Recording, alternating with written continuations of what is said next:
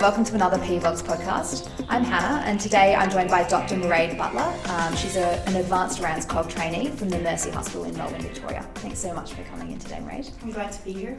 Good. Um, so during pregnancy, it's reasonably common for the fetal membranes to rupture before the onset of labour. This condition is also known as pre-labour rupture of membranes, or PROM. PROM affects just under 1 in 10 pregnancies, and so it's pretty important to have a good idea about how it presents as well as a bit of an approach to management. So, this is what we're going to be talking about today. We'll start off with some definitions, then move into a clinical case, talk about some risk factors, initial investigations, and finish off with an approach to management. Um, but firstly, we've got PROM on the one hand, although I've also heard of preterm pre labour rupture of membranes or PPROM. Um, Mairead, can you tell us a bit about the difference between PROM and PPROM? Yeah, sure. So, um, PPROM, uh, both PPROM and PROM involve rupture of membranes before the onset of labour. But the, the key difference is that PPROM is preterm, so less than 37 weeks gestation. It's preterm, pre labour rupture of the membranes, whereas PROM occurs at more than 37 weeks gestation. So we usually call it term prom. Um, P-prom is less common than, than prom. Uh, it affects about 3% of pregnancies uh, and it's also associated with a higher risk of both maternal and fetal complications and it requires a different management to prom and that's what we're going to really cover today. Uh, and in a tertiary hospital where I work we see a lot of P-prom but um, uh, in obviously you know more regional centres and uh, secondary units, you might see more term prom. Okay, yeah, great. We might dive into a bit of a case. Yeah, sure. Um, so we've got Sarah. She's a 28 year old G2 P1 woman, and she's currently 30 weeks gestation. Um, she's had a previous preterm delivery, and in this pregnancy, she's been to the ED for some light bleeding during the first and second trimesters. And today she's come in and she's presented with a gush of fluid. So we know a little bit about Sarah, but Mairead, what else do we want to know? Um, well, the first thing I want to know is a more detailed history about this presenting complaint. Um, we need to mo- know more about what this gush actually is. Um, she's got risk factors for PPROM, she's got previous preterm birth, an antepartum hemorrhage, antepartum bleeding, uh, but lots of women present with discharge, leaking, loss of fluid, or a gush, and it's often not um, a SROM, so spontaneous rupture of membranes. Uh, so, firstly, I'd really want to flesh out the history a bit more, um, and then other than that, other things we're interested in in terms of risk factors are what's her past obstetric history. Uh, we need more details about this previous preterm birth. Was it a spontaneous preterm birth? Was it iatrogenic? Did we induce her early? What gestation was she at? What were the details surrounding it? Was there a previous PPROM or was it a silent dilatation type of history that was possibly suggestive of cervical insufficiency? Or did she have an infection or become unwell? And that led to spontaneous labour, um, such as you know, an appendicitis, pyelo, degenerating fibroid. Um, did she have a recognised short cervix? Things like that. Really, you know, there's so many questions, but I really wanted a detailed history um, of what is her past past obstetric history, looking for risk factors. Um, other specific risk factors that we should specifically ask about are: is there any history of cervical surgery, such as a cone biopsy or multiple LLETZs or large LLETZs? Um, and I suppose kind of lesser risks, but associations would be with PPROM and preterm birth would be a history of uh, bacterial vaginosis or other genital infections. Uh, and and more rarely still would be congenital uterine anomalies. So there's lots of risk factors, lots of things we could ask. But once we get through the history of the presenting complaint, um, I want to know all about: is this woman at risk? Should I be worried about her? Um, is this going to be a PPROM? Okay. Well, Sarah, unfortunately, is not the most amazing historian. um, she tells us a little bit this sort of sudden onset rush of fluid. She hasn't really noticed any significant vaginal discharge up until now, and she's had no itching symptoms or anything suggestive of a genital tract infection. Um, she does not know a huge amount about her last pregnancy. She said it was uneventful um, up until um, she had like an episode of um, a similar sort of thing in her previous pregnancy at mm. 35 weeks, and that did result in preterm preterm delivery secondary to PPROM, mm-hmm. um, but otherwise sort of uneventful um, pregnancy. There was no obvious precipitant or discernible risk factors. Um, her daughter is currently two years old and well, and did spend the first week of her life in the special care nursery, but has mm-hmm. not had any issues. So, getting back to the presenting complaint, this gush of clear fluid is this the way that PPROM normally presents? Yeah, it's it's not always a gush. Um, it can be ongoing or intermittent leaking. Sometimes it's picks up picked up incidentally when we diagnose oligohydramnios on an ultrasound. Um, so really, the the diagnosis is based on a convincing or a suggestive history of you know leaking, feeling wet all the time, a gush. It's it can be so variable. Um, and then secondly, a physical examination, which would involve a sterile speculum examination, and on that sterile spec, you're looking for amniotic fluids leaking from the cervical canal or pooling in the posterior fornix. Um, and then basically you can get the patient to cough and you might see some amniotic fluid leaking. Uh, and if you if you don't see any leaking, but you think there's a pretty good history and you're not sure, then I would recommend an AmniSure. Okay, so I've had a bit of a done a bit, bit of a Google. Mm. Um, the AmniSure detects a protein called placental alpha microglobulin one, which I had to look up, yeah, which is found, found, in the amniotic fluid, and it is also present in the cervicovaginal fluid. Yeah. But the reason that we use an AmniSure is because um, this protein is sort of between a thousand to ten thousand times more concentrated in the amniotic fluid. Um, so even though the test is reasonably sensitive, the positive AmniSure is not hugely specific for ruptured membranes. Mm. But. Yeah. yeah. Would you agree with that or? Well, we put a lot of weight in it. I mean, I mm-hmm. don't think you should be using it. I think the key is when are you using it? Like we um, we use them a lot, mm-hmm. but I don't think they should be used liberally. I think it, I think the main key thing you should do is take a good history. Um, if the history is really suggestive, um, but then the the examination isn't, then it is a little bit difficult, and then I think it's got a really good place. If the history is a bit not very suggestive, and then the speculum isn't very suggestive, and there's normal fluid, I wouldn't I wouldn't go down the road of AmniSure because it can get complicated then.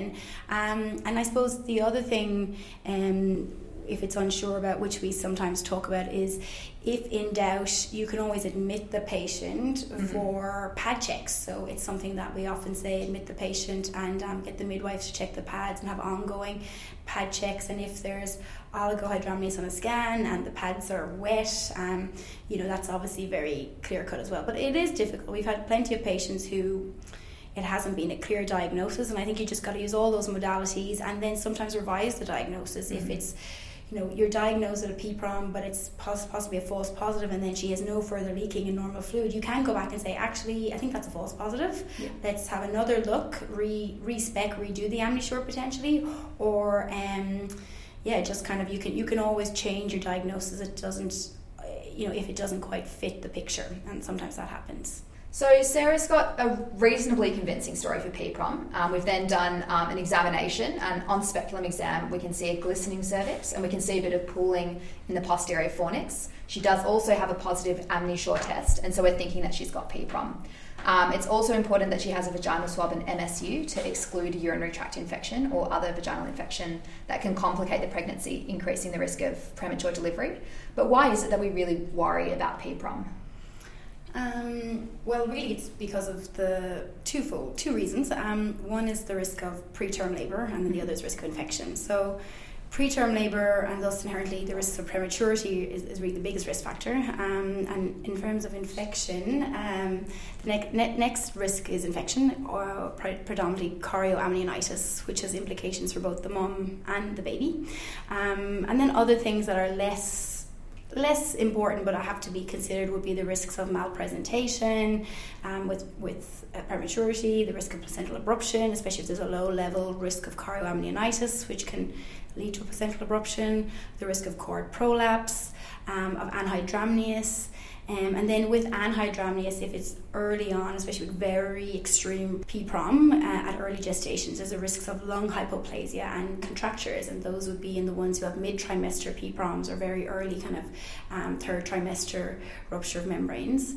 Um, so yeah, they'd be the main things, but predominantly I would say it's the it's the preterm labour, the risks of prematurity, and the risks of infection that mm-hmm. are the mm-hmm. main main things. Yeah, yeah, so I think that that's kind of the way that's how we target our mm-hmm. management. I don't know if you've come across this mnemonic before, but one that I found quite useful is statin. Yeah, no, I, haven't actually. Yeah. Yeah. yeah. Um, so we can break it down. So statin, as in the cholesterol medication, S T A T I N. Mm-hmm. So the S stands for steroids, T is transfer, A is antibiotics. T is tocolysis, I is infection surveillance, and N is neonatologist. Um, so, just as a bit of a caveat, every hospital does things differently, and we're going to discuss um, this in a bit of detail, but um, this is by no means what every hospital does. Um, although it's kind of like a good general Yeah. principle for Yeah, it sounds like a good guide, but I think you've got to look at your own local guidelines, your protocols, and um, be guided by them. And I suppose look at each case on its individual merit. And um, we're big, we, we have guidelines, but we're just also big into consensus and involving the patient. And um, you know, there's not no always not you know no firm and hard and fast rules. Uh, but this is, I think, a really good guide actually, just to remember um, for your for your management of PPROM. Yeah, so if we dive into it, so the S is for steroids. Um, there's been some debate as to when to give steroids. Um, some guidelines say that you should give steroids if the um, if they're less than 34 weeks gestation to promote fetal lung development, just because we know that women with PPROM are at high risk of premature delivery. Um, the Safer Care Victoria lines now recommend that steroids should be given for all PPROM, irrespective of gestation or 36 plus 6. There's actually a really good flowchart um, online that Safer Care Victoria do um, for this, so you can check that out if you're interested. Um, and then onto the T's transfer. So we need to ensure that there's adequate neonatal support in place if premature delivery should occur. Um, a for antibiotics, and again, there's a bit of debate about what exact antibiotics should be given. It's kind of like a um, hospital, sometimes a hospital specific thing. Um, but essentially, we do this because we want to reduce the risk of fetal and maternal infection. Um, and it's indicated because it's been shown to prolong the latency. So, latency is the increase the time to onset of labour. Um, and so the initial choice of antibiotic regimen has to cover group B strep until the swab taken on admission is back. Um, so in the absence of a penicillin allergy, um, sometimes IV benpen can be used for 72 hours concurrently with 10 days of erythromycin, which is the standard choice. But again, it's slightly different depending on what hospital you're at. Um, and then, sort of in line with that, also do daily FBEs, CTGs, and CRPs for the first 72 hours and then twice weekly. It's so reasonable to do that. It's just so variable. Um, it, it's just so dependent on each case and each unit. Um, I think that's a very reasonable approach, though. Hmm. Yep.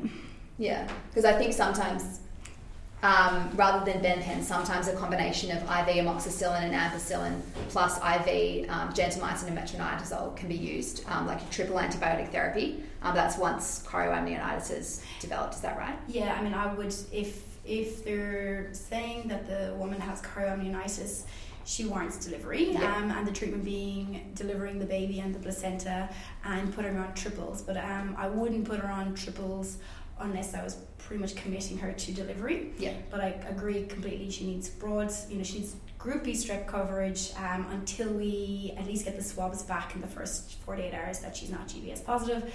And then, as per the Oracle um, trial, we've got good evidence that putting her on erythromycin for 10 days is a, is a good thing to do and it prolongs the latency and improves outcomes. So, they would be the antibiotics I would choose. And yes, if infected or worried, do the triples. Mm-hmm. Okay, and so the second T is tocolysis, which is also controversial, Understand. Yeah, I'm not. I mean, it's it's in terms of evidence. I mean, the best evidence for tocolysis is for in utero transfer, so getting her to the right hospital, to the right unit, and keeping her pregnant. So um, I think it's, it's there's no doubt about that. You want to get get get her to a tertiary, well-equipped unit, um, and then the other um, reason will be to allow the steroids to get on board for fetal lung maturation. But other than that, I'm not a I'm not a big user of tocolysis, and tocolysis um, has definite paucity of evidence um, for its use. So I would say not controversial for transfer and steroids, um, controversial for other um, indications, and use with caution, um, especially in PPROM because you do not want to keep somebody pregnant if there's a risk of infection because obviously sometimes people go into labor because they need to deliver to get rid of the infection Yeah. so with caution senior clinician decision um, yeah but keep in the back of your mind as an option Okay. Yeah. And then the I in mnemonic infection surveillance. How is this? How do we monitor this? Yeah, again, um, I think I suppose history, I, I always go back to history, examination, investigation. Yeah. So every day I see my patients, I'll say, How are you feeling? You feeling okay? Do you feel feverish, sick, unwell, sore? Any contractions? How are the baby's movements? Once you get to know the mums for a while, you just say, you know, are you feeling off? You're not quite right. Sometimes it's very non-specific, and it's only when you see these patients day in day out that you kind of notice subtle little changes. You got to keep keep a watch on those. That's why continuity of care is really good. Um, I think clinically, then you know, every mom I admit, I say temperature, heart rate every four hours while they're awake, and less frequently overnight. And don't just say that. Say put parameters in because you know not everybody who sees these women understands that a maternal heart rate of 105 when it's previously you know 60 or you know even a fetal heart or maternal heart rate of 95 or 100 when it's previously 60 is relevant so mm. put parameters in as well say i want to know inform the registrar or resident if heart rate more than 100 if temperature greater or equal to 37.5 things like that. And then as well as the basic um, vitals do a daily abdominal examination assessing for tenderness check the pads any offensive loss is there any blood stain liquor is it clear? Um, and I suppose check for um, always good to know the lie because if this woman goes into the lie in the presentation, she goes into labour, you want to know how quickly do I need to know about this. If it's a breech, you want to know sooner than if it's mm-hmm. cephalic um, and things like that. Uh, obviously, then a daily fetal heart and a CTG depending on the gestation, which again is variable from unit to unit. Um, at the Mercy, we might start monitoring people at 26 weeks. Not every unit would monitor so aggressively, um, and it all depends on how easy that monitoring is to to get. Um, and then I suppose moving on from history and examination, then I go on to uh, baseline investigation. So we start off with our baseline CRP, our white cells, our neutrophils, um, and then if they all started off plumb normal, that's great. I might just do them, you know, twice a week. It depends on the trend and the whole the whole clinical situation. But I think a reasonable approach would be to do them twice a week. Maybe if someone's in for many weeks and stable, some places might only do it once a week. It's it's really variable. Um, uh, so yeah, that's that's kind of my approach anyway. Yeah, yeah. Um, and mag sulfate, is there any place for that? Yeah. Uh, so when we come to delivery, yeah. um, so the two uses of magnesium, one preeclampsia, that's a separate indication. So the other indication for magnesium sulfate would be for fetal uh, neuroprotection. Mm-hmm. So we've got good evidence to say it reduces the risks of cerebral palsy in um, premature babies. Um, good evidence from before 30 weeks, grey area between 30 to 32 weeks, um, and then after 32 we wouldn't give it. So if someone's again committing for delivery or very likely to deliver, I would recommend um, magnesium sulfate. Uh, as a loading dose and then a maintenance dose um, before the baby's born. Um, but it, definitely before 30 weeks, you know, possible between 30 32 sometimes the one thing you have to know about magnesium sulfate is magnesium is a tocolytic. Yeah. so sometimes occasionally we'll induce women with chorio because or with pre-prom who have chorio who we need to get delivered and they just don't get into labor they just don't get going. And occasionally we have to pull back on the magnesium because it's kind of hampering things. But um, yeah if they get a loading dose in for the baby's brain that's good. And then it's again case by case whether you want to keep it ongoing during the labour induction. But it's a good thought, yeah. I, it's it's something that's kind of a little bit newer, like in the last say five years. So sometimes I have to remind you about that one. Yeah, magnesium. Mm-hmm. Yeah, good thought. And then the N of the statin is neonatologist. Yeah, like uh, personally, I think the N of the neonatologist is probably the most important thing. Mm-hmm. Um, because as an obstetrician, like we will make the decision about when mom needs to be delivered, and we will say, you know, got chorio in labour, you know, whatever, make the decision. But actually, at the end of the day, the best outcomes for the prematurity are a baby being born in a, an appropriately equipped unit, so like um, a NICU uh, for extreme premature um, gestations and I suppose if it's more later on it would be you know a, a special care nursery um, and then having steroids on board and then magnesium those are all the things that actually give the best outcomes to the baby so I would say the neonatologists have a, a huge role to play so if we go back to our case um, we admit Sarah um, and she's just to remind you she's 30 weeks gestation um, we do an examination. She's hemodynamically stable. She doesn't have any signs or symptoms consistent with, with infection, and she's not in labour. Um, so after she's been admitted, we give her steroids and we chat with our consultant who reckons that tocolysis is a, is a good way to go, and we're regularly monitoring her. So the plan is to adopt an expectant management approach until 37 weeks of gestation and then deliver via an, induced labour if there are no contraindications to a vaginal delivery.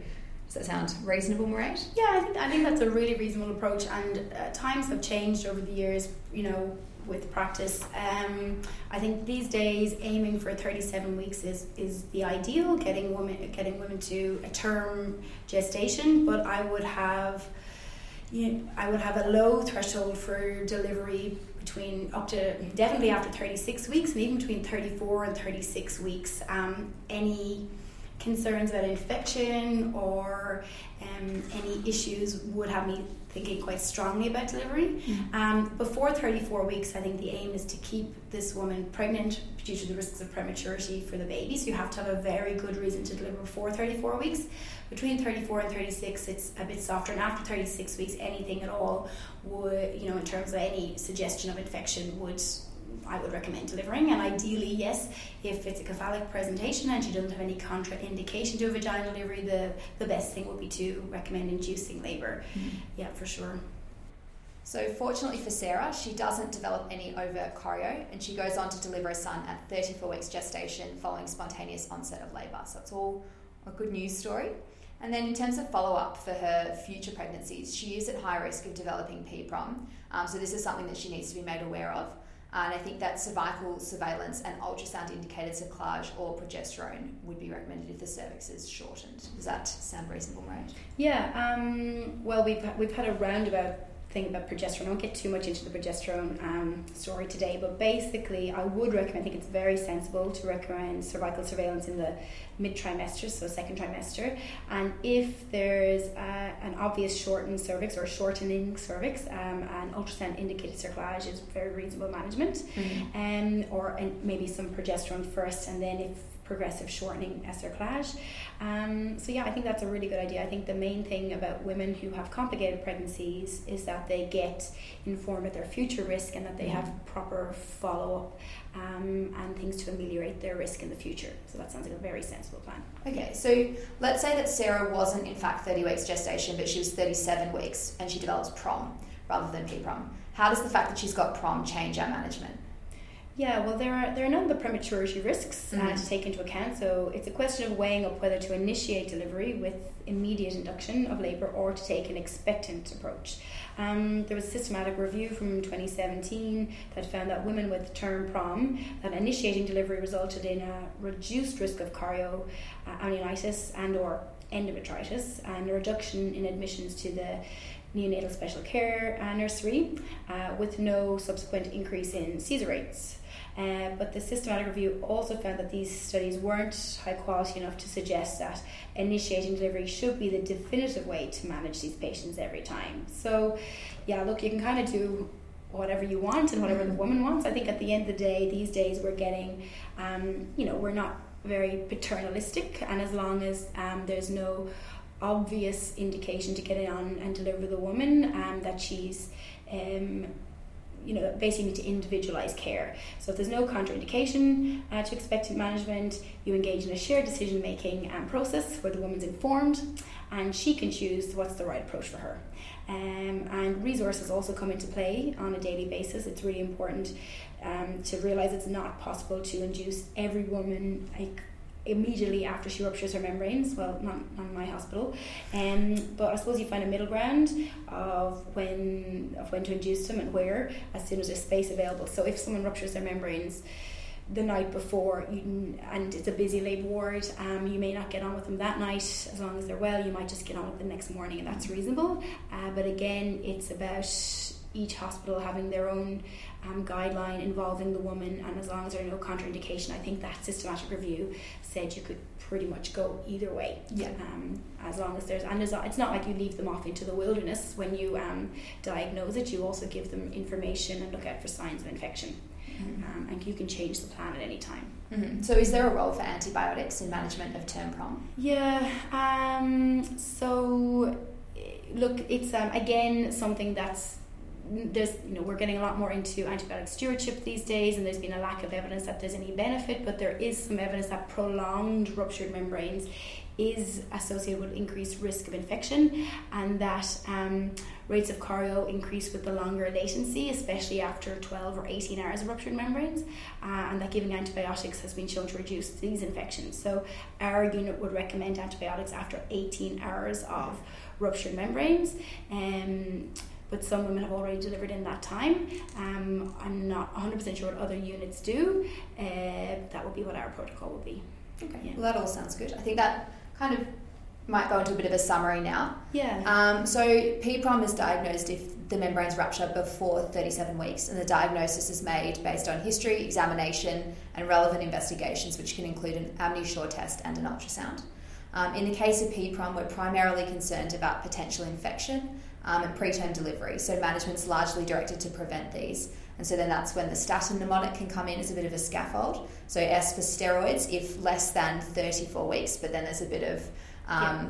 bit of room to manoeuvre there. T for transfer, A for antibiotics. Um, again, that kind of depends on what hospital you're at.